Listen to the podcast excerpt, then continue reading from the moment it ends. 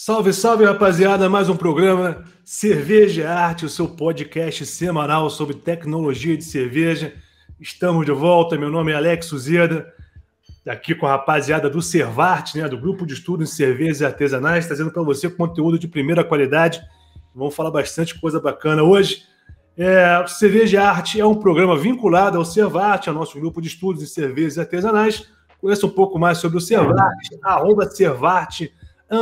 _oficial, assine nosso canal no YouTube, canal Cervarte e nosso contato @cervarte.com.br. Seja bem-vindo, vamos começar nosso bate-papo, aproveitando, já fazendo o jabá, os nossos apoiadores culturais, né, o pessoal da Alitec Júnior, Soluções em Alimentos, empresa júnior de alimentos, com assessoria, consultoria, análise, desenvolvimento de formulações, os caras são fera com preços super competitivos. Procura a Bianca lá, ela vai dar um desconto especial para vocês, pessoal da Alitec Júnior. Bom, primeiro eu vou apresentar no meu companheiro de caminhada aí, né, Felipe? Mais uma vez junto, meu irmão. Como é que estão as coisas, bicho? Salve, salve, rapaziada. Mais um episódio do Cerveja e Arte. Bom, posso falar, cara, eu meio que me sinto privilegiado de poder trabalhar com carne e com cerveja. Só que o convidado de hoje, o cara trabalha com cerveja e cachaça. Então você pensa só como é que é, né? Tá bem o cara ou não, Alex? Porra, quem tá bem é a gente aqui que vai poder bater um bate-papo legal aí com o nosso convidado. E já vou apresentar ele, Marcos de Oliveira, professor do IF Norte de Minas, lá no Campus Salinas. Pô, especialista em cachaça, vai falar um pouquinho sobre cerveja, algumas descobertas bem interessantes. Rapaziada que sempre fala pra gente, fala de levedura nacional, olha o cara, meu irmão. Tá aí, Marcos. Se apresenta pra gente aí, meu irmão. Pessoal, é um prazer. Obrigado, Alex, pelo convite. Valeu, Felipe, a toda a equipe. Realmente é um prazer, né, estar participando aí do podcast. Sou um admirador do trabalho de vocês e sou um frequentador do curso de vocês, que a gente tem que sempre estar aprendendo, tá? Curso de qualidade. Eu sou o professor Marcos, eu trabalho aqui no Campus Salinas, né? A capital mundial da cachaça. E aí trabalho aí no curso, único curso no Brasil de tecnologia, tecnólogo de cachaça, que é um curso superior que forma profissionais aptos aí a trabalhar com a cachaça. E aí estou acabando a parte do doutorado minha, que é trabalhar com leveduras de frutos do bioma cerrado para a produção de cachaça e cerveja. E espero aí contribuir um pouquinho para os nossos ouvintes aí, Alex. Maravilha, maravilha. Vamos lá. Hoje o papo promete muito. Cachaça com cerveja, sem dor de cabeça hoje, né, Felipe? Só para trazer informação boa. Rapaz, tem perigo não. E a seguinte é aquela alegria, né, meu irmão? Rapaziada, então vamos lá, vamos para o nosso primeiro bloco, vamos para o bloco Giro de Notícias. E no bloco Giro de Notícias, vamos trazer aqui a primeira notícia do universo cervejeiro, tá? A Hoegaarden 0%, Ambev amplia opções no portfólio de cerveja sem álcool no Brasil. Hoegaarden 0%, na verdade 0,0%, isso faz toda a diferença, a gente vai falar sobre isso. É trazida para ampliação de oferta de cerveja sem álcool da Ambev através de uma iniciativa teste com o público brasileiro. O mercado de cerveja sem álcool no Brasil está passando por um período de franca expansão em diversidade de opções, tanto de marcas quanto de perfis sensoriais. O Hoegaarden 0,0%, expressa na clássica Witbier belga, é um novo investimento da Ambev para o segmento do mercado brasileiro. O produto visa oferecer para o público a versão sem álcool do rótulo clássico de origem europeia, apresentando as possibilidades do sabor da marca sem os efeitos ocasionados pela bebida alcoólica. A Hoegaarden Zero é produzida com os ingredientes tradicionais da marca, como trigo cru, as sementes de coentro e as raspas de casca de laranja. Bem tradicional, né? Bem marcante. Mantém um sabor refrescante e suave, além de um doçor equilibrado e levemente cítrico em uma cerveja sem álcool. Notícia da catalise.com.br, aqui dando a fonte. Felipe, essa história do 0% de álcool, do cerveja com redução de álcool, né? A gente até falou das ultras, né, na semana passada. Isso aí é tendência mesmo, né? E já engatilha aí, já manda uma pergunta pro Marcos aí, meu irmão. Na hora. Isso é engraçado falar tendência realmente, porque no episódio passado nós falamos sobre a Michelob Ultra, E você vê que ela já tá passando as propagandas dela durante as Olimpíadas, ali, né, no intervalo ainda dos jogos da Olimpíadas, passa a Michelob Ultra, e acaba de passar o comercial da Michelob, já engata o da Stella Artois sem glúten. Então você vê que o pessoal tá focando nesses públicos diferentes, e eu achei legal, primeiro que a Ambev gosta de brincar com os nomes, né, aquele projeto da Ambev de fazer o lúpulo se adaptar no Brasil, eles colocaram o nome Hildegarda, né, remetendo a primeira mulher a usar o lúpulo na cerveja, e agora eles colocam esse Hilgarden aí, que é o nome da região belga onde se popularizou esse estilo wheat beer, né? Então eles gostam de dar uma brincadinha com esse nome aí. Eu me sinto meio um peixe fora d'água para falar de cerveja sem álcool, porque eu confesso que eu nunca tomei uma cerveja sem álcool na minha vida. Eu vou ter que tomar uma para poder dar aquela experiência sensorial para saber como é que é, porque várias marcas falam na televisão, né? O mesmo sabor com zero álcool. Eu não sei falar se realmente tem o mesmo sabor. Essa é uma dúvida que eu queria tirar com o Marcos, porque ele está trabalhando com isso lá, e eu quero saber em que ponto que você consegue chegar de percepção de sabor, se você consegue chegar perto do sabor tradicional mesmo. Como é que funciona isso aí? Bom, Felipe, a gente observa que as indústrias atualmente estão investindo pesado nesse novo ramo de cerveja sem álcool, né? Uma coisa que há pouco tempo os tradicionais bebedores de cerveja aí era inadmissível, né? Cara, bom da cerveja ou álcool. Só que a gente está vendo que está tendo uma mudança no mundo hoje, né? As pessoas estão muito preocupadas com a saúde, com o efeito do álcool, né? A gente percebe que a legislação atualmente de trânsito, né? Ela está muito mais pesada, então pegar a pessoa aí com qualquer quantidade de álcool no bafômetro, né? A gente sabe que vai acarretar vários problemas judiciais aí, e até penais, né?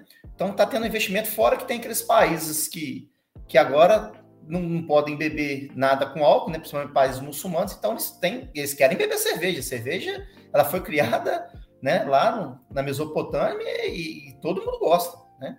Até que ela é a bebida mais consumida no mundo. Então, nessa pegada, o pessoal tá melhorando a cerveja. E respondendo, né, contextualizando, antigamente a cerveja sem álcool ela tinha um problema muito sério de perdendo o sabor na característica, porque quando você bebe uma cerveja sem álcool, você espera que ela tenha a mesma característica sensorial de uma cerveja comum, certo? E isso antigamente não trazia, principalmente nas primeiras marcas. Devido ao quê? Por que não trazia? Às vezes perdia na perda de aroma, né? No perfil sensorial falando aroma e sabor. E o sabor, geralmente, da cerveja sem álcool, devido à levedura, ao processo, a não metalizar completamente os açúcares, ela fica doce. Então, isso são características desagradáveis da cerveja sem álcool. Então, o que a gente está percebendo? Que as metodologias estão melhorando, e aí, se você quer experimentar uma cerveja que eu fiquei apavorado no sentido seguinte, de tão próximo que ela fica, é tomar a tal da Heineken 0.0, que é a famosinha. É incrível.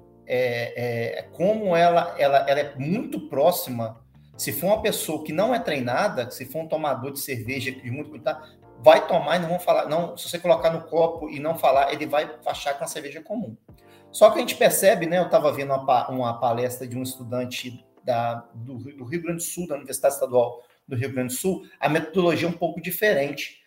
Dizem, né, ela desconfia que essa separação do álcool é por vácuo. Nem imagino como é que seja isso, né? Separação por vácuo em baixa temperatura. Por que a cerveja tem esse problema? Porque na hora que você vai tirar o álcool da cerveja, ou você faz um processo térmico, e aí você tem que aquecer a cerveja, e aí a gente fala de aromas, sabores e aromas agradáveis. E quando você faz no processo de separação por membrana, né?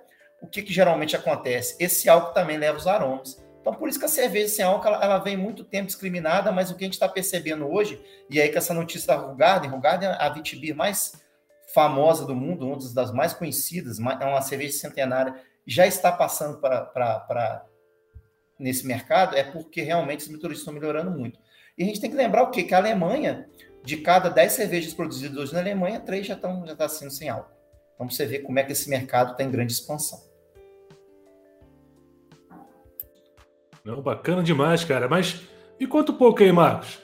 Parece que você está mexendo com isso aí na pesquisa. Como é que história é essa? Fala um pouquinho mais do teu trabalho aí, cara. Não, o nosso trabalho, né? Eu sou doutorando do professor Rogério Lopes Brandão, que é um dos grandes pesquisadores do Brasil, é um cara que tem mais de 30 anos dedicado à fermentação e conhecer como as leveduras trabalham, né?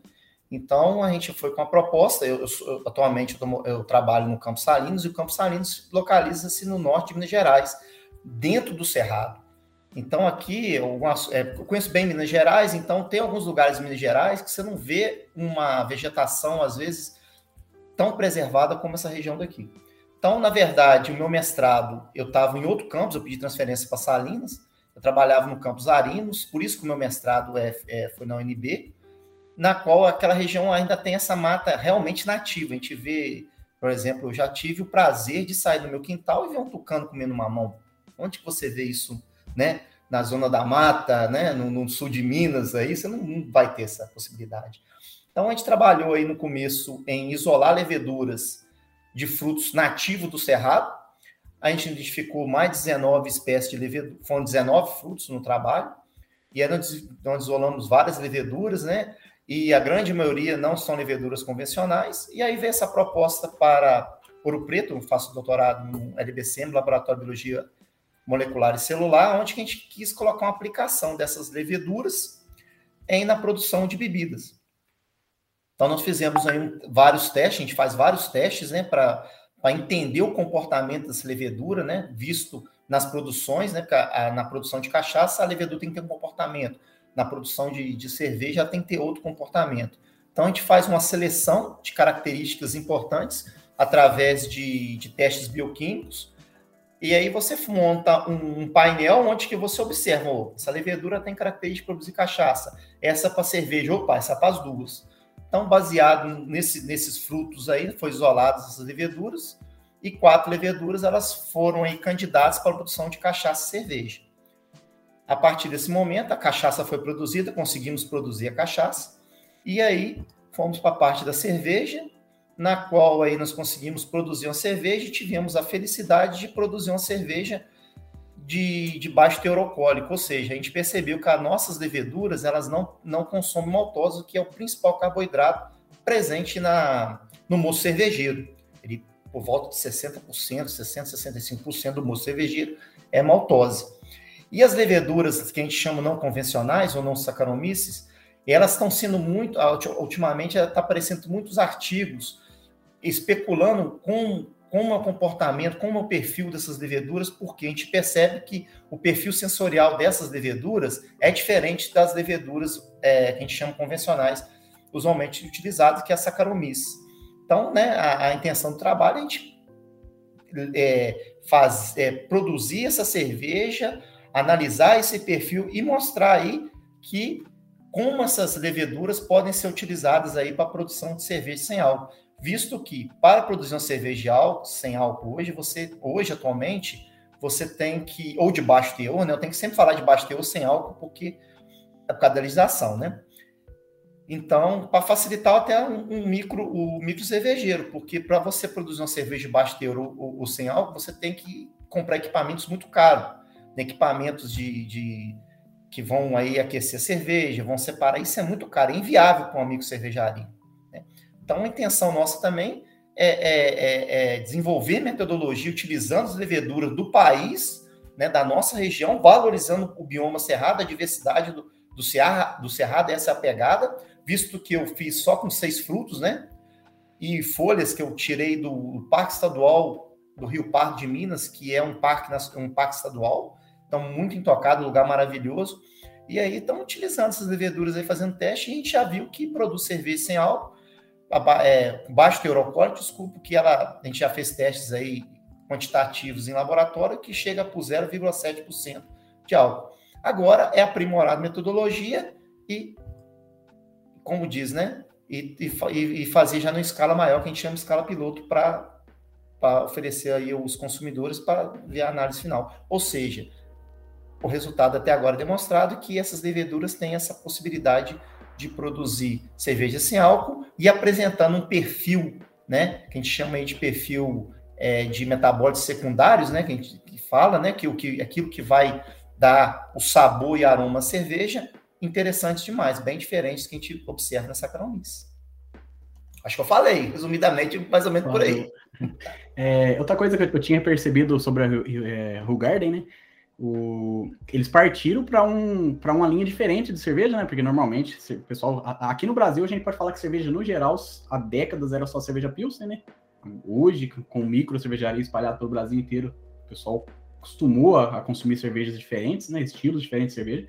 E você vê que o mercado cervejeiro forçou tanto as grandes cervejarias que até a sem álcool estão tendo que partir para esse lado agora. Ver como é que o consumidor está empurrando a indústria para o lado que ele quer e eles estão ali pressionados e estão partindo para esse lado. Eu queria saber de você, se vocês têm essa intenção de partir para a cerveja de baixo teor alcoólico ou sem álcool, em estilos diferentes de cerveja também. Como eu estava falando, é um projeto de pesquisa, né? E essa pesquisa, ela não é do local, não tem uma patente em cima disso, né? Então, essa tecnologia vai ficar disposta aí, o professor Rogério aí, que é um orientador, a gente vai sentar, isso vai ficar disposto, as metodologias, tudo vai estar disposto, e aí vale a pena continuar esse trabalho, né? Que a gente está iniciando isso aí, apesar que tem outras pessoas, tem vários trabalhos aí que utilizam outras leveduras, né? Outras espécies, a nossa espécie já foi identificada, mas a gente vai ficar disponível. E eu pretendo, sim, né, continuar o trabalho no Instituto, professor Rogério na UFOP. A gente tem uma equipe lá que é composta pelo professor Isinara e pelo professor Aureliano, que a gente vai tentar, sim, continuar essa linha de pesquisa para que a universidade ela faz isso, né? Ela desenvolve tecnologias pelo próprio povo, que é o povo que mantém a universidade. Então, a gente vai pensando assim. Lembrando que o nosso laboratório, ele já é um laboratório tradicional, e a gente já está com uma pegada já de identificar as regiões responsáveis por seguintes voláteis. Por exemplo, um volátil de banana, é o alquizoamírico, né? Então, a gente já está começando já no laboratório, a gente já tem uma tecnologia que já consegue identificar regiões específicas de alguns aromas, e aí a gente está caminhando para já melhorar isso. Então, né, vocês vão, né, o professor Rogério já tem uma equipe, a gente já está bem adiantado nessas metodologias de melhoramento de leveduras. E com certeza essa levedura minha já foi totalmente sequenciada, todo o genoma foi sequenciado, e eu sei que isso aí vai dar pano para manga para futuros doutorandos e mestrandos aí. Porra, maravilha, Marcos. E aí não tem como eu não perguntar, cara. Estou aqui te escutando, estou aqui viajando. A gente tem, inclusive, um projeto, né, que é conduzido pelo Marco Aurélio, que é o nosso mestre cervejeiro lá da cervejaria escola, que é sobre cerveja sem álcool ou com baixo teor de álcool. Apesar de a gente não usar levedura, a gente está usando outros métodos, né? Mas, independente disso, você, pela tua experiência, cara, a gente fala muito de uma escola cervejeira nacional e tudo mais.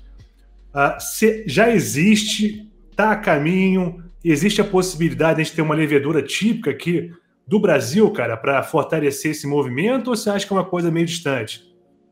Não, dependendo de nós, sim. Né? Eu vou falar pela nossa equipe, pelo, né, próprio professor Rogério aí, pela nossa equipe, sim. A gente quer, sim, uma levedura, como eles fizeram esse trabalho com a K11 ali em Lavras, né? Que é famosa a levedura aí para cachaça. A gente pensa, sim. Mas isso leva tempo, leva pesquisa, é braçal, né? É muito suor, muito, né, que a gente fala, é muito suor e muita bancada.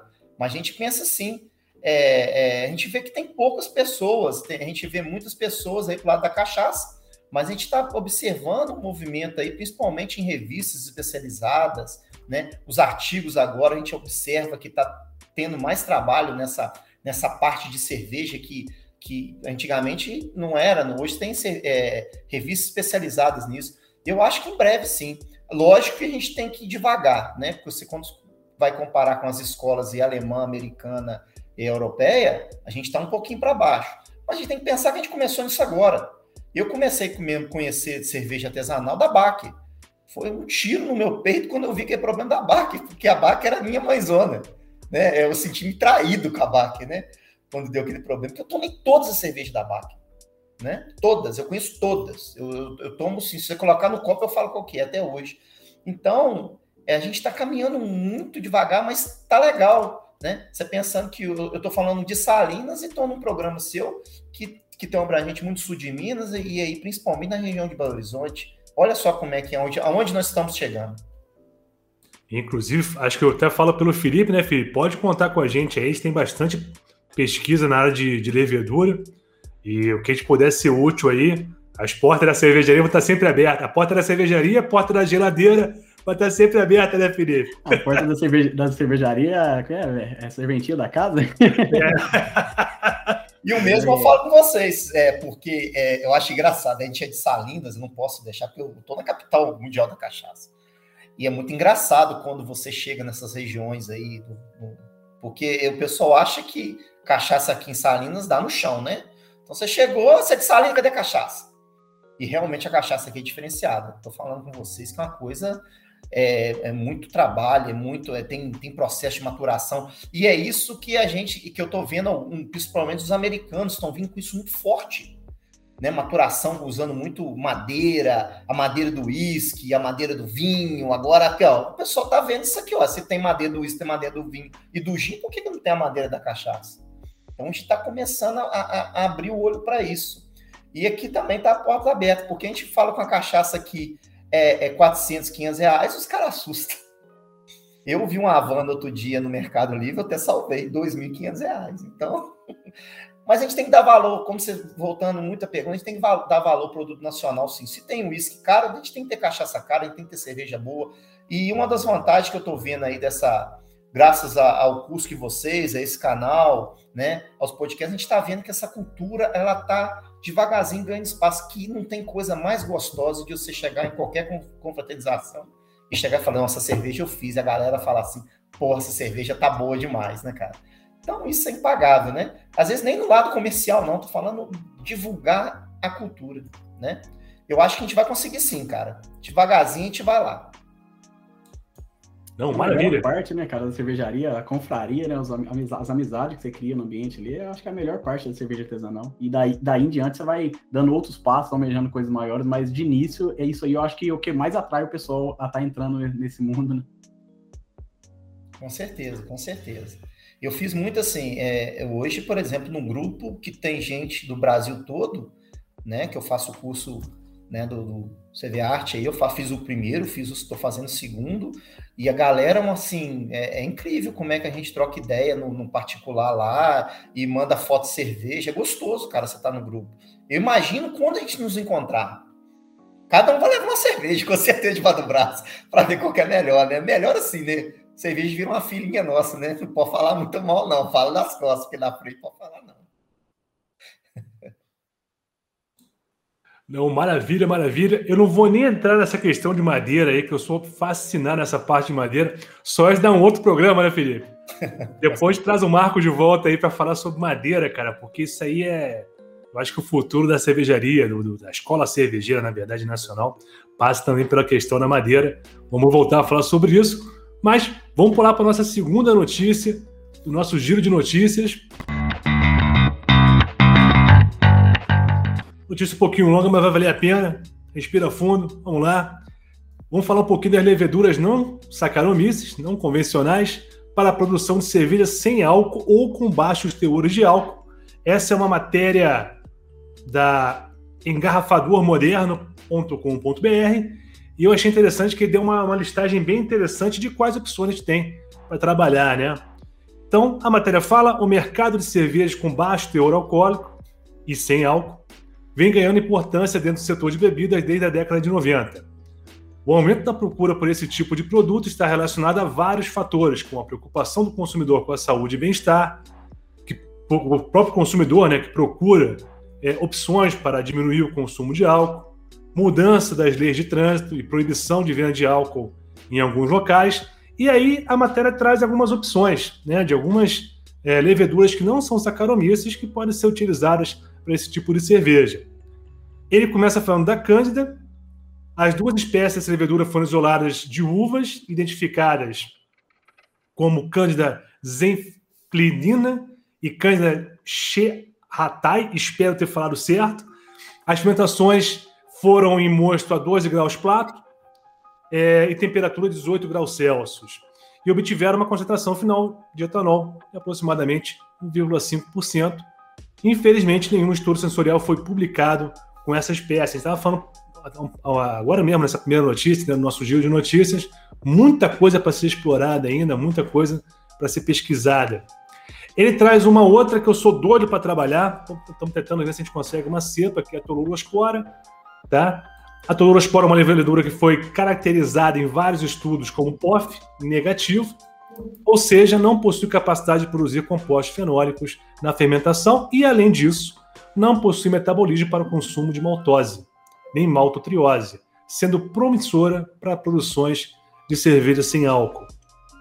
Queria muito trabalhar com ela. Tem a picha também. Testes utilizando diferentes liagens de picha foram realizados em mosto a 8,3 graus Plato, numa proporção de 62% de cevada e 38% de trigo, com uma taxa de inóculo tradicional, não mudou muito. Temperatura de fermentação de 20 graus Celsius por 3 semanas, extrato de lúpulo para amargor, para fazer o fechamento da caracterização da cerveja. As cervejas finais tiveram entre 0,1% a 0,2% de álcool, se enquadrando na categoria de cerveja sem álcool, né? Lembrando que cerveja sem álcool é até 0,5% de álcool, então se encaixa bem nessa categoria. Bem interessante o resultado do pessoal também com essa cerveja. E por último, a Zygosaccharomyces. Dentro das espécies de Zygosaccharomyces, foi utilizado para a fermentação de um mosto a 6 graus Plato, onde variou a temperatura de fermentação e a taxa de inóculo. Para a fermentação a 20 graus Celsius, taxa de inóculo de 4 a 10 a 7 células por ml, foi medido 0,4%, também se enquadra como cerveja sem álcool, 0,4% de etanol. Porém, nas avaliações sensoriais, aí que está o grande lance, houve pouca aceitação da cerveja. E eu acho que essa questão das opções vai passar muito por isso, né, Marcos? Questão sensorial, né? Assim, opções a gente tem, a gente consegue fazer cerveja sem álcool, né? Na categoria de sem álcool, ou de álcool reduzido, ou com pouco álcool, né? Com álcool, teor de álcool reduzido. Mas essa questão do sensorial acho que vai ser o grande desafio, né, meu querido? Não, com certeza. A matéria é bem interessante e ainda faltou tem uma levedura que está sendo até vendida para uma empresa de produtor de levedura, que é a Saccharomyces Ludwig, né, que era muito utilizada aí. Eu tô doido atrás dela, mas, pô, você vai comprar uma levedura R$500, velho, um pacote, e não vende, aí quebra as pernas, né? Mas a gente vê alguns trabalhos com essas leveduras, só que tem um detalhe importante, que aí é interessante contribuir para os colegas quando lê essa matéria. Nem sempre essas espécies, elas produzem cerveja. Então, não pense que você... num laboratório X, você vai isolar uma pique e a pique vai ter essa característica. Isso é uma coisa que a gente vê na fermentação, né? A levedura, ela tem as características do local. Aí vários fatores, local, o ambiente. Por exemplo, a minha levedura, apesar que essa pique, a minha levedura chama Mirosima, né? Ela antigamente o nome de pique. Ela é de fruto cerrado, né? Mas não quer dizer que a Mirosima... daqui do cerrado, não quer dizer que a Mirosima aí da sua região do café, que ela é uma levedura de frutos, ela vai ter o mesmo resultado. Então, as características fenotípicas delas, elas mudam. Então, não quer dizer... Tanto é que você tem Saccharomyces que ela é maltose negativa, né? Então, isso é interessante. Não é somente isolar, não é somente as espécies. É você fazer os testes e ver se ela tem condição. É o primeiro passo. Agora, o segundo realmente é isso aí. É testar. Né? Testar. E é interessante colocar aí para os ouvintes é o seguinte, que quando você vai fazer uma cerveja sem álcool, você tem que mudar um pouquinho a receita dela. Não é uma receita normal. Você tem que abaixar um pouquinho de oferta aí, principalmente no mosto, né? A gente usa geralmente uma densidade aí de 1,20 para que você também não estresse tanto a levedura, porque senão vai dar o residual. A grande reclamação da cerveja sem álcool é o residual. E é isso que a gente vê. Mas você pode perceber pela matéria que ainda está caminhando, né? Ainda faltam muitos testes, mas é um caminho. O caminho já está dado, que é utilizar essas cervejas, essas leveduras. E ainda não estão falando de isolamentos. Você pode usar aí como cofermentação, como acontece no próprio vinho, né? o vinho, né? Se você estudar um pouquinho, você vê que tem uma alternância de fermentação. Então, tem muita coisa para ser explorada aí, mas eu acho que a gente está dando um passo legal, que a gente já está começando a olhar isso com... A gente antigamente chamava isso de leveduras contaminantes, né? Essas leveduras são as leveduras contaminantes, não é isso? Hoje não, opa, vamos ver qual dessas aqui dá um perfil, que elas dão perfis sensoriais maravilhosos, assim, bem interessantes, que às vezes associado aí num outro processo fermentativo pode contribuir muito, que dá aquela singularidade que a gente quer. Por isso que a gente procura isso. Eu quero tomar uma cerveja que... Eu quero produzir uma cerveja salina que no mundo todo ninguém toma. E eu acho que esse que é o elo de ouro aí, é o troféu de todo cervejeiro aí, toda pessoa aí que quer mexer com levedura, é produzir uma cerveja bem singular. E aí, se você puder valorizar, colocar características regionais como um valor verde aí nós estamos mais felizes. E acaba que o sensorial acaba sendo a grande barreira mesmo, né? Até a matéria deixa isso bem especificado aí, porque... Existem várias leveduras, existem várias metodologias, várias formas de fermentação de se utilizar, e acaba que no final das contas o sensorial ali é o público que vai tomar, que vai decidir se valeu a pena esse trabalho ou não. E eu percebo que a grande dificuldade é essa, você até falou muito bem isso, cada um tem uma especificidade diferente, né? Pode trazer uma nota diferente, então se eu conseguir chegar nesse sabor específico, eu acho que é a grande dificuldade que o pessoal tem encontrado. Como a gente estava falando com o André, da cervejaria Masterpiece, né? Da cervejaria mais sustentável do mundo. Ele mesmo falou sobre isso, não adianta nada eu ter a cervejaria mais sustentável do mundo se minha cerveja não for boa. Então, a mesma coisa vale para a cerveja sem álcool. Eu estou produzindo uma cerveja sem álcool, mas se ela não for boa, não vai adiantar nada. Não importa qual metodologia que eu utilizei, né? Então, acaba que aí é a barreira que o pessoal tem encontrado para poder chegar nesse nível de satisfação para o pessoal que vai consumir. Mas é isso aí, Felipe. Mas aí, o que aconteceu? Que eu percebo. Veio a Heineken Zero, cara. Tomem a Heineken Zero. Não tô fazendo propaganda, que a Heineken não me paga nada, não, tá, gente? Bem que eu queria que ela me patrocinasse. Pô, se essa camiseta de time tivesse Heineken aí, eu ia falar que você tava ganhando. Essa coisa que eu tive, é o meu time de Muriaé. Na verdade, eu sou um pouquinho de cada lugar de mim. Isso aqui é do Muriaé, que se Deus quiser, vai subir primeira divisão no Mineiro. Então, eu tô fazendo isso aqui até do lateral que me deu. Eu já ia te perguntar que time que é esse. Agora, esse é o Nacional de Muriaé. Aí um lateral lá me deu, Guilherme, aí me deu a camisa, eu tenho orgulho danado. A gente tem que saber de onde a gente vem, tem que gostar da origem da gente, né? Mas eu acho que a Heineken, ela subiu o sarrafo, cara. Ela subiu o sarrafo porque, assim, igual você colocou bem no começo. Ah, nunca tomei, toma. A gente vê alguns defeitos na cerveja que melhorou muito. Aquela Liber, quem já tomou aquela Liber sabe o que eu tô falando, né? É muito, o pessoal muito mais... Minas Gerais ainda tem muita tradição, né, de guardar Semana Santa. Então, eu tinha uns amigos que tomavam cerveja sem álcool e não que eles botavam na boca e falavam, meu, eu tô tomando por causa do quê? Mas hoje aquela Heineken, sem brincadeira, tomo de boa. Então, tem que ver o que os caras... É isso que eu tô falando, que a gente coloca. A tecnologia tá avançando muito. Então, eu acho que em pouquíssimo tempo a gente vai chegar numa coisa bem interessante aí. Não, maravilha. E... Eu estou muito curioso de saber, depois que estabilizar todo esse processo, Marcos, qual que é a fatia de mercado que vai ter para esse consumo, cara? A gente estava até conversando aí em outros programas como o Brasil sempre vai seguindo a tendência dos Estados Unidos. E é impressionante como o consumo de cerveja low carb lá, né? Ou cerveja com baixo teor de álcool, ou cerveja zero álcool. Ou as ultras, né? Que agora tem esse ultra. Os caras são... sensacional. Mas aí está crescendo cada vez mais. Já existe uma fatia considerável, inclusive, das artesanais, né, nessa parte do low carb, né? Eu estou muito curioso como é que vai ser no Brasil isso aí, cara. Você tem mais ou menos uma ideia, pelo que você tem estudado aí em outros países, cara? Tu acha que isso vai virar tendência mesmo no Brasil? Parece que sim, né? Que o pessoal está investindo bastante em marketing, né? Não, eu falei que se você pegar a Alemanha, que é um dos países mais tradicionais em cerveja, que é um dos berços, né, da cerveja de qualidade, né, no mundo, de cada 10 cervejas produzidas, 3 hoje já são, né, isso é dados de 2019, tá, gente? É porque como a gente está no processo de leitura, 2019, eu tenho que dar uma atualizada nisso aí. Você tem 3 cervejas que já são sem álcool, é muito, e aí você pega a Espanha, que hoje tem um mercado, isso está crescendo. Por que eu tô falando? Hoje o pessoal está muito consciente que esse negócio de problema, o pessoal está muito preocupado com a saúde, com o corpo, com o que o álcool faz. Então, você imagina hoje, vamos pegar aí para os canais de comunicação, a quantidade de gente que hoje, né, tem muitos seguidores com programa de saúde. Imagina um cara conseguindo fazer uma cerveja, que você pode ir para uma festa, beber tranquilo e montar no seu carro e ir embora, tranquilo, sem problema.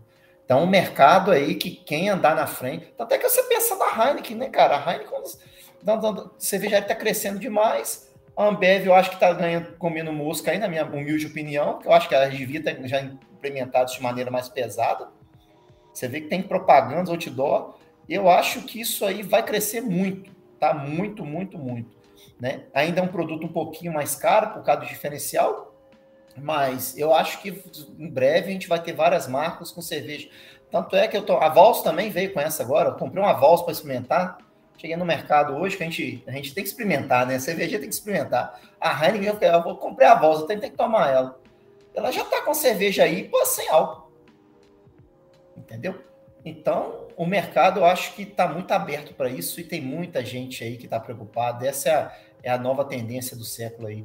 E aí você começa, lembrando que a gente pega aí sempre o que vem de fora, né? Então, se a Europa já tá nessa pegada, o mercado americano não é bobo, ele vai aproveitar isso também, que eles batem muito nesse negócio de saúde, né? O controle deles lá de saúde bate muito esse negócio aí de alimentação. Então, aqui a gente tá gatinhando ainda, tá? Ainda se você fala com um cervejeiro que é cerveja sem álcool, o cara olha assim, porra, você tá fazendo cerveja sem álcool, mano? Porra, tem tanta coisa boa pra pesquisar cerveja sem álcool, mas é como diz um velho amigo meu, né? Quem acorda cedo tomar água limpa, né? Exatamente, exatamente. Cara, papo muito bom. Nosso bloco giro de notícias. Fechamos com duas notícias muito boas, cara, que trouxe um panorama bem legal para essa questão das cervejas diferenciadas, cerveja de nicho. E agora vamos para o nosso segundo bloco, que é o bloco Papo de Boteco. E agora a gente vai aterrissar no nicho, cara. Pegamos um artigo científico, 5 minutinhos, não sai daí não. Artigo científico, os vai só apresentar o artigo. Quem tiver interesse, corre atrás, vai ter o link no post. Não perca, esse é bem nicho. O nosso segundo bloco agora, o bloco Papo de Boteco. Trouxemos aqui um artigo bem recente, tá? Ele é de 2020, maio de 2020. Ele foi publicado na Food Science and Technology. É um artigo da África do Sul, a pesquisadora Bekisa. Espero ter falado o nome certo da pessoa. E ele ou ela fez um estudo bem legal aqui, cara, sobre a influência da amônia e da lisina, né? Ele fez uma suplementação, na verdade, de amônia e lisina para o crescimento celular, para o crescimento da levedura, tentando trazer respostas positivas para a fermentação de uma cerveja sem glúten, utilizando sorgo não maltado. Então, esse cara atacou em várias frentes, né? Ele quer trabalhar com cerveja sem glúten, está trabalhando com sorgo, que já é um cereal que já tem um teor de glúten menor, né? Geralmente o pessoal até prefere utilizar o sorgo, né, para fazer esse tipo de cerveja. E para evitar qualquer tipo de defasagem em relação à fermentação, ele está trabalhando com amônia, né, com uma fonte de nitrogênio, e com a lisina também. Olha, gente, um artigo muito bom. Fazia tempo que eu não vi um artigo tão inovador e com tantas informações realmente relevantes, apesar de não ser um estudo conclusivo. É o que a gente está falando desde o começo aqui com o Marcos, né? Tem muita coisa para caminhar ainda, mas para quem gosta desse assunto de levedura, principalmente de levedura de nicho, cerveja sem glúten, muito bacana. E aí o autor ele chega em algumas conclusões. Primeiro, que foi positivo, tá? O teste que ele tentou fazer. O estudo que ele fez demonstrou que tanto essa questão de assimilar o nitrogênio, né, pela levedura, né, facilitando o processo da levedura, tanto quanto a questão da lisina também, favoreceu muito a performance da fermentação do cereal, né, do sorgo não maltado, o que é um problema. Quem trabalhou com sorgo sabe como é que funciona. Então ele conseguiu trazer resultados realmente positivos, foram resultados encorajadores, na verdade, nessa parte aí do glúten free, né, principalmente da utilização de sorgo, que é mais complicada, e deixa bem claro que mais estudos são necessários, que o caminho está aberto, É uma possibilidade, inclusive, de utilização para cervejas convencionais, tá? Essa questão principalmente dos resultados que ele teve em relação à utilização da amônia. Lisina foi um pouco inconclusivo, né? Mas para a adição de amônia foi bem interessante, inclusive para cervejas convencionais, tradicionais. E é isso, fica a dica aí, assistam, link no post, dê uma olhadinha no artigo, bem interessante. Marcos, você chegou a ver esse artigo? O que você acha dessa questão do glúten-free? Qual a sua impressão, cara, dessa tendência aí, que até o Felipe estava falando, né, Felipe? Agora até na televisão está passando já, né? Propaganda de cervejas glúten-free, né? Sem glúten. Como é que você enxerga essa possibilidade aí, cara? É a mesma pegada aí da cerveja sem álcool, cara. E aí você fala assim, está longe da gente? Eu assisti uma apresentação aí de uma dissertação de mestrado agora mesmo eu lembro o nome da professora na Universidade Estadual do Rio Grande do Sul, que é essa pegada aí, cara. Produzir cerveja sem glúten. E a tendência, porque é aquilo que eu tô te falando, as pessoas hoje estão observando muito o que tá comendo, o que vai se alimentar, o que vai, né, ser ingerido. Então, quando você coloca aí essa preocupação, isso dá muito valor ao produto. E aí, aquilo, a gente voltando, né? A gente sempre volta. Isso tem mercado? Lógico que tem. Quantas pessoas aí que a gente conhece que são intolerantes a glúten? Né? Senão não tinha o leite, né? O leite sem lactose. Então, leite sem lactose, um queijo sem lactose. Né? Então, o principal açúcar do leite, imagina, como é que você faz um queijo sem lactose, um leite sem lactose? É muito. Eu acho que é um caminho interessante. Né? A gente está vendo aí também devagarzinho aí as linhas de pesquisa. E o que ele fez aí, eu não li o artigo, mas o que você faz aí para ter um resultado bom em qualquer produção de bebida? É você tratar bem a levedura. Eu gosto muito da colocação. A gente não faz cerveja nem bebida nenhuma, né? Quem faz é a levedura, você dá as condições para ela. Então, quando você oferece uma fonte de nitrogênio e essa levedura, ela tem a capacidade de retirar dessa substância o nitrogênio, que é importantíssimo aí para a produção proteica dela, quando fala proteica de enzima, ela vai trabalhar muito melhor. E ela trabalhando melhor, você vai ter um resultado melhor. Então, é bem bacana essa visão, né? A gente está falando de fermentação aí, é isso que a gente observa, né? Uma levedura, ela bem cuidada, ela com mais recursos, ela vai trabalhar melhor. E é isso aí que o autor tentou fazer, né? Ele deu uma potencializada aí com a gente pode dizer aí, com a fonte diferente, que foi a amônia, né? Que, lembrando que no próprio moço cervejeiro, né, teoricamente já tem essa quantidade de nitrogênio que a levedura precisa, mas se você puder de uma maneira e dar um upgrade aí, desde que não seja demais, a levedura vai trabalhar bem, tanto é que tá os resultados aí não conclusivos, mas já é uma luz no fim do túnel aí para quem quiser continuar essas pesquisas. Esse autor desse trabalho aí tá parecendo aquele amigo bêbado em final de balada, né? Que tá dando tiro pra todo lado e tentou pegar o que vinha, louco. Eu achei muito engraçado, Felipe, porque eu fui pensar pelo título, eu falei, cara, realmente o cara tá... Alguma coisa ele vai acertar, né, cara? Tá tarado ali, tô tarado. Mas, pô, o Marcos falou aí a questão da levedura, o Thiago, dono da cervejaria Vals, ele até num documentário sobre cerveja, não lembro o nome do documentário agora, ele até falou que a levedura é o funcionário do mês, né? Então você tem que disponibilizar tudo que ela precisar ali para trabalhar bem. E esse trabalho desse cara aí dá para tirar pelo menos uns 3 artigos científicos aí, para você se inchar para trabalhar, pelo menos uns 3 dá para tirar daí, para você trabalhar especificamente em cada ramo ali, para poder conseguir um resultado mais conclusivo, né?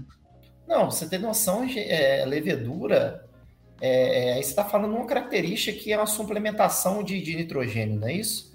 Cara, a gente tem trabalhos aqui no laboratório, né, que mexe especificamente com floculação, cara.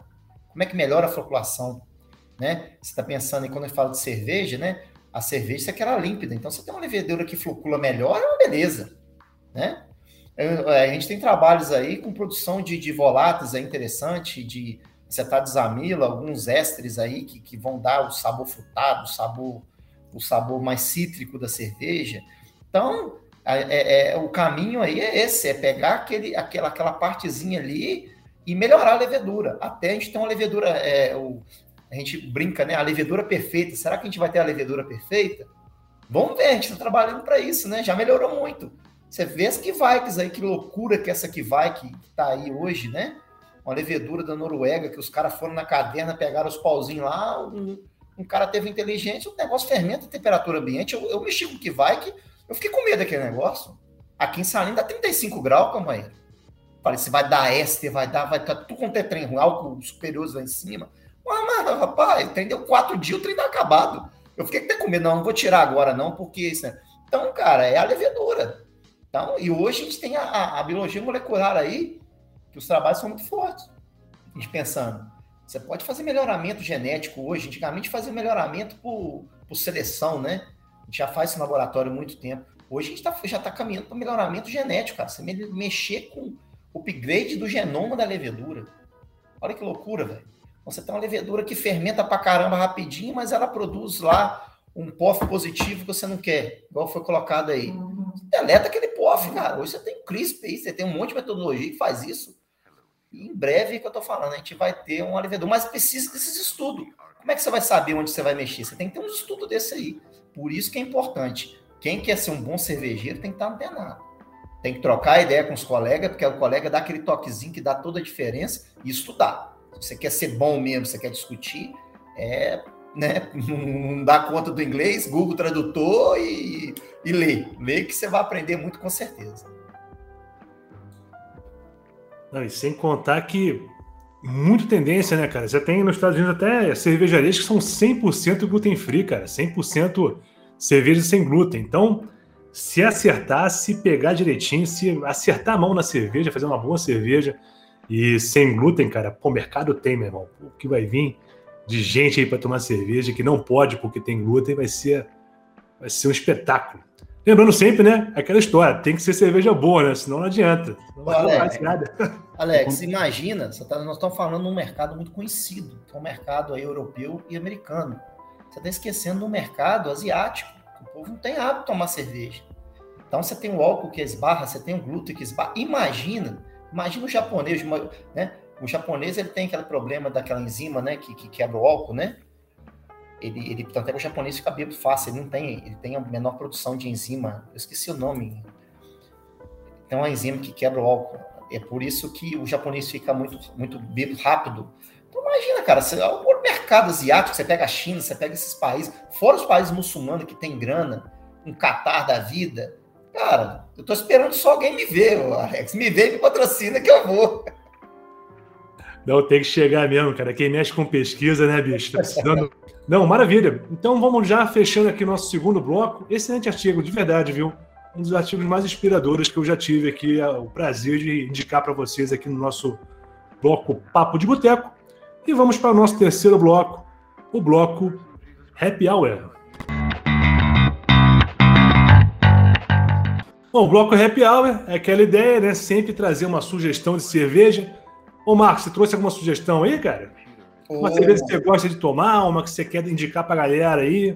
Não, eu particularmente, eu gosto... Vou falar uma coisa bem caseira aí. Hoegaarden, né? Já que nós falamos dela, realmente é uma das mães da Vitibia. Ela é top, a Hoegaarden. Quem gosta de uma Vitibia aí, tá? Mas se você conseguir pegar ela mais fresquinha, você vai sentir os aromas aí. É uma cerveja muito boa, principalmente quem quer iniciar nesse mundo aí de cerveja artesanal. Eu já tive a inocência de... O cara nunca tomou uma cerveja artesanal, meteu uma IPA nele, com amargor lá em cima, IBU lá em cima. O cara nunca mais tomou cerveja artesanal na vida dele. Então, a Hoegaarden é bacana. A própria cerveja, né, não puxando saco, mas a Segredo do Professor é muito bacana. A cerveja, as Ouro Pretanas são muito boas. Eu gosto muito também da Goose Island. Aquela cerveja para mim, aquela IPA e aquela Red deles. Então são cervejas aí que não tem muito erro, não. Qualquer uma dos estilos, vai do estilo, né, de cada um, mas são cervejas que eu geralmente tomo no meu dia a dia. Não, maravilha. E a sugestão da casa aqui, já estamos falando de Cerrado, né? O Araçá, já enxerga. Então... Eu tomei essa cerveja semana passada, por isso eu até trouxe uma coincidência ter você também aqui, Marcos. Eu falei, eu vou levar a sugestão nossa aqui, que é a retina araçá. Araçá é uma fruta do Cerrado, né, Marcos? Isso, é uma goiabinha, eu trabalhei com ela, eu isolei as leveduras dela, tá? Guardadas as leveduras dela, é uma frutinha pequenininha. É uma goiabinha, é uma goiaba, só que tem esse nome, que é menorzinha, um pouquinho mais doce, é característico do Cerrado, bem bacana. E é uma colaborativa da Infected Brewing, e da Cruz, né? Fizeram essa retina araçá, uma juiciripa com abacaxi, vende em lata de 473, cara, é sensacional. Eu não conheço a fruta, o araçá, né? Mas você percebe ali uma... Por isso mesmo, né? Ficou meio exótico, assim, você percebe que tem uma fruta diferente. Já comeu araçá, Marcos? Já consumi. Cara, muito saborosa, recomendo demais, retina araçá, uma juiciripa, bem fortinha, até com 8% de teor de álcool. Ela deve ter trago aí o cítrico, né? O fresco cítrico, mais o lúpulo ali, eu não sei qual lúpulo que foi, mas geralmente o lúpulo vem para complementar.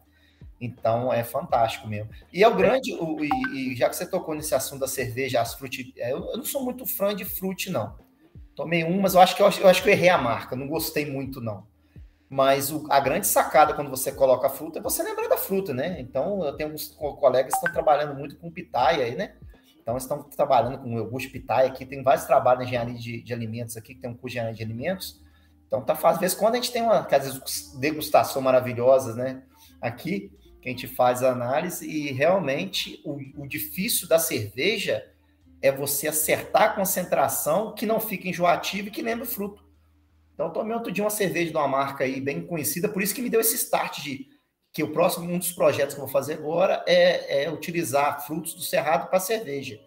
Porque às vezes você toma cerveja que eles falam que vai levar pequi, não tinha nada de pequi na cerveja. Eu conheço pequi, eu como pequi quase toda semana. Aí não, por que deu pequi? Né? Aí eu tomei uma de doce de leite. Cadê a doce de leite? Então, é legal, é bom, que eu vou comprar essa aí para experimentar, que eu quero saber a dose, que é o difícil, né? Da cerveja... quando você coloca a fruta nela, né? Exatamente. Cerveja retina araçá. Eu não sei qual é o lúpulo, eles não divulgaram, mas 89 de BU. Tá tranquilo? Porrada, hein? Já entra no meu cardápio fácil. Inclusive, a gente sempre faz uma sugestão de harmonização. A gente comeu com comida mexicana, cara. Ficou muito interessante. Combinou muito bem. Mas vai bem com churrasco também. Pessoal do hambúrguer, aquele hambúrguer mais gorduroso, vai bem também, né? Essa própria força mesmo do lúpulo, né, o IBU mais alto, vai trazer uma sensação de limpeza de boca bem interessante. Fica aí uma dica muito bacana, né? Várias dicas, na verdade, agora de cerveja, para que vocês possam comprar, experimentar. Experimentem, é sempre muito bom tomar uma cerveja nova e conhecer um pouco mais de um estilo. E nesse caso, até no meu caso, conheci uma fruta nova, né? Nem sabia que existia o araçá. Fiquei até curioso agora de experimentar. E é interessante essa dica, Alex, porque...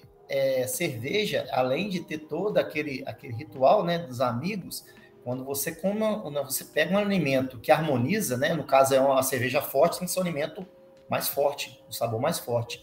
É fantástico, né? Quando os dois entram na boca, você vai realmente ao céu. Por isso que às vezes as pessoas falam assim, você está querendo elitizar a cerveja, às vezes botando um copo, tudo tem um porquê, né? A intenção não é elitizar nada. Mas realmente, quando você começa a abrir a sua mente para essas coisas, valoriza demais o sabor, né, cara? É indescritível mesmo.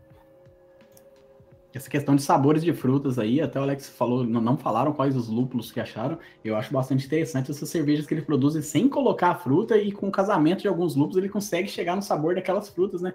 Eu e o Alex já tivemos a experiência de fazer uma IPA que lembrava bastante tangerina, né, Alex? O pessoal tomava, achava que a gente ia colocar tangerina e não colocou tangerina, nada. Só a combinação de lúpulos, nós chegamos nesse sabor. Eu fiquei meio surpreso até com o abacaxi nessa indicação da cerveja do Alex aí, porque eu já tô acostumado a ver IPA com tangerina, com manga, com coco. Com abacaxi eu nunca tinha visto. Talvez o abacaxi com essa fruta do Cerrado tenha dado um equilíbrio melhor. Porque, pelo menos tentando imaginar na minha cabeça o sabor de uma IPA com abacaxi, me fica meio estranho. E a citricidade do abacaxi que ele deve contribuir, né? Porque o grande problema que eu vejo algumas frutas, né, que você usa é que ela deixa a cerveja muito ácida, né? Então muita gente não gosta. Eu só, né? Aquela nossa aí, eu não sou muito fã não, mas é gosto, né? É gosto meu. Então é difícil acertar essa coisa. E eu já consegui fazer uma Black IPA, o pessoal até do grupo lá pediu, Alex. Uma Black IPA, que alguém já fez, eu fiz duas, que eu consegui colocar característica de maracujá. Aí eu falei, vai ficar ruim, né, velho? Cerveja toda inglesa, né? Toda bonitinha inglesa, eu meti um citra lá, violento, e um outro lá. Rapaz, não deu conta, não. Eu fiz 20 litros, não deu. Foi igual manteiga no nariz de gato, acabou rapidinho. É uma coisa que eu pergunto para quase todo mundo que vem aqui. Você é meio apegado nessa questão de seguir as tradições das escolas ou você mete o pé na porta mesmo? Não, cara, eu vou falar o seguinte, assim, quando eu comecei lá, eu gosto, sabe por que eu gosto de seguir? Porque quando você pensa numa cerveja e você quer fazer ela dentro do estilo, ela te coloca você, como se diz, você tem que ter uma metodologia definida. A partir do momento que você já faz, por exemplo, vou fazer uma IPA, você vai fazer uma IPA, você não vai fazer uma APA, né? Vou fazer uma Black IPA, então você tem que ter uma cerveja porradona no aroma, né, tal. Então, eu gosto de seguir, até mesmo que, se Deus quiser, futuramente eu pretendo mandar umas cervejinhas para concurso, que deve ser uma maravilha, né? Se você vê, sei lá, uma medalhinha de bronze, eu não preciso de muita coisa, não, uma bronzinha, ou uma menção honrosa dessa cerveja, deve ser muito gostoso. Mas eu sigo, mas lógico que a gente tem essa liberdade, por exemplo, eu vou fazer uma cerveja agora, que eu vou colocar baru moído na misturação, que é um fruto cerrado, Maru Torrida, vou mudar as torrefações dele para mim, né, dar características aí de chocolate, de toffee, essas coisas, e maturar ela no bálsamo de 50 litros. Isso é doideira. Pode ficar uma porcaria. Essa cerveja que eu fiz, eu falei, cara, será que fica bom? Mas pode sair um negócio que eu tenho que anotar a receita e guardar no cofre da Coca-Cola. Então é mais ou menos por aí. Mas eu acho legal, assim, na minha humilde opinião, quando eu aprendi, eu procurava seguir esse estilo para mim ter controle do processo cervejeiro. A partir do momento que você fez, não, agora eu faço qualquer um, aí você pode brincar do jeito que você quiser. Maravilha. Então tá aí. Você acha pela internet essa cerveja, viu? A Retina Araçá. Inclusive, acha pela internet, não vou dizer onde. Se vocês quiserem ser o nosso apoiador cultural, já engata aqui, né, Felipe? Já coloca aqui o link e já faz o jabá. Por enquanto estamos sem o apoiador cultural, a gente só fala que acha. Procura lá, dá teu jeito. E se você for apoiador cultural, tem uma empresa aí de internet para vender cerveja. Essa é uma boa, né, Felipe? Patrocina nós, né? Pode chegar aí, nós. Estamos na expectativa aí, só chegar. Chega junto aí e fala com o nosso comercial. Bom, galera, estamos entrando no fechamento, então. Marcos, pô, um prazer, cara. Papo bom demais. Tá em alto nível, né, Felipe? Já estamos rodando em alto nível, cara. Cada programa melhor, cara. Eu, de verdade, não esperava que a gente conseguiria em tão pouco tempo estar conseguindo trazer uns caras da hora de conversar igual o Marcos hoje aí. Cada semana tá melhor. E a gente tá reunindo uma galera boa pra estar fazendo uma abraçagem na hora que acabar essa pandemia aí. Não vai caber gente naquela cervejaria, viu? Ah, eu quero mais entupir aqui. Eu quero mais aglomerar, meu amigo. Marcos, considerações finais, coloca o seu contato também, o seu arroba aí, ou um e-mail, enfim, para a rapaziada conversar contigo. Prazerzão, cara. Primeiramente, né, agradecer novamente a oportunidade, né, de falar aí no grupo de... Que cervejeiro, quem não gosta de cervejeiro, não é boa pessoa, não é. Eu tô pegando essa do samba. Porque quem não gosta de um cara que produz cerveja, e geralmente é tudo gente boa. Eu não conheço um cara, a gente fala aqui, prosa ruim, né, que faz cerveja. Então é um prazer, né. Eu já tinha contato com o Alex, já assisti as aulas do Alex. Estou à disposição de qualquer um aí. O meu nome é Marcos. Meu e-mail é... Vou dar um institucional, né? marcos.oliveira@ifnmg.edu.br. Alex, Felipe, estou à disposição para parcerias, tá? Aqui o campus nosso também, a gente tem uma estrutura bacana. Eu quero colar em vocês aí, porque o trabalho de vocês é interessante. É uma via que a gente vê que esse negócio de cerveja não é barato. Já fiz cursinhos aí de uma semana que eu tirei 400 pila aí numa semaninha, entendeu? Então, é a oportunidade de quem quer melhorar, acompanhar o canal, acompanhar os cursos que vocês desenvolvem. É muito bacana mesmo. Eu indico para todas as pessoas. É alto nível mesmo, que às vezes as pessoas vão olhar e falar, é mais o mesmo. Não. E eu acho muito interessante que vocês realmente visam espalhar essa cultura cervejeira, né? Para quem pode, quem não pode, participem dos cursos, são maravilhosos, né? Eu aprendo demais, fora a confraternização, a rede de contato que você faz, eu com certeza, se eu for para o sul de Minas, eu tenho vários lugares para dormir lá, antigamente não conhecia ninguém, hoje eu tenho, então é um prazer, estou à disposição de vocês, o Campus Salinas está à disposição, o laboratório da UFOP também, com certeza, eu posso falar em nome do professor Rogério e equipe, está à disposição de vocês para parceria, porque é só junto que a gente cresce. Então é nessa pegada aí que eu deixo para os ouvintes. Se inscrevam no canal, ouçam um podcast que é muita coisa de qualidade mesmo, e espero aí nessa noite de quinta-feira ter contribuído um pouquinho aí para os ouvintes e para os meus colegas aí que têm muita experiência na cerveja, e com certeza a gente vai caminhar junto e aprendendo junto. Muito obrigado, Alex, muito obrigado, Felipe.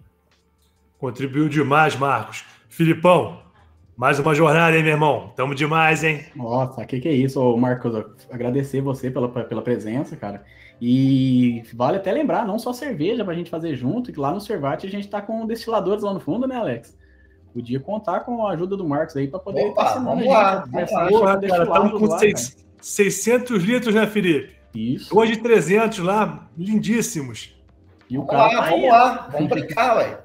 Vamos fazer hidromel, vamos fazer vinho, vamos fazer uísque. Gin, agora tá famoso, né? Porra, tem vamos falar o status lá daquela frutinha lá que agora chega, a internet virou uma maravilha, compra no Shopee que vai chegar pra lá e vamos fazer gin. É isso aí, cara. Obrigadão por ter participado, cara. Prazer ter te conhecido e espero que a pandemia acabando a gente possa se encontrar pessoalmente pra fazer alguma coisa junto, uma cerveja, uma cachaça, seja o que for, cara. Com certeza. Aguardo vocês aqui também, lembrando que estamos aí de porta. Se vocês quiserem vir aqui fazer um programa, os colegas aqui, a gente tem muito professor aqui com grande experiência, tem professor que de todas as áreas, desde envelhecimento à cana, a gente tem os contatos e a gente está aqui para abrir contatos, tá bom? Maravilha, Marcos. Bom, então não se esqueçam de seguir a gente nas nossas redes sociais, nós vamos ficar por dentro dos cursos, não falar aqui dos cursos, né? Mas das nossas pesquisas, projetos de extensão, tem muita coisa acontecendo aqui no Cervate. Nosso arroba lá no Instagram, @Cervate_oficial, procura a gente lá, começa a seguir a gente. Lá no YouTube, canal Cervate, com muita novidade, tem os cortes dos podcasts, o podcast também vai sempre lá pro canal do Cervate, o podcast também vai pro Spotify, tá sempre divulgando, né, lá pelo próprio Instagram, o Instagram já acaba aglomerando, né, todas essas informações. E para você que é mais old style, né, rapaziada das antigas, e quer mandar um e-mail, tem e-mail também, contato, @cervate.com.br. Qualquer sugestão de tema, qualquer dúvida, pode entrar em contato conosco aqui. Parcerias, patrocínio, estamos precisando de din-din, comprar uma câmera melhor aqui para a rapaziada ficar mais à vontade. Lembrando que o nosso programa é semanal, vai ao ar toda terça-feira, um novo episódio do Cerveja é Arte. Nosso apoiador cultural, né? Uma chamadinha aqui do nosso apoiador cultural, a Alitec Júnior, soluções e alimentos, consultoria, assessoria, análise, desenvolvimento de novos produtos, uma penca de serviços. Entre em contato com a Bianca, entre em contato com o pessoal lá da Alitec Júnior, preços especiais, pessoal muito bacana e muito competente. E é isso aí, gente. Vamos terminando por aqui, sempre fortalecendo a cultura cervejeira, e a todos vocês, saúde!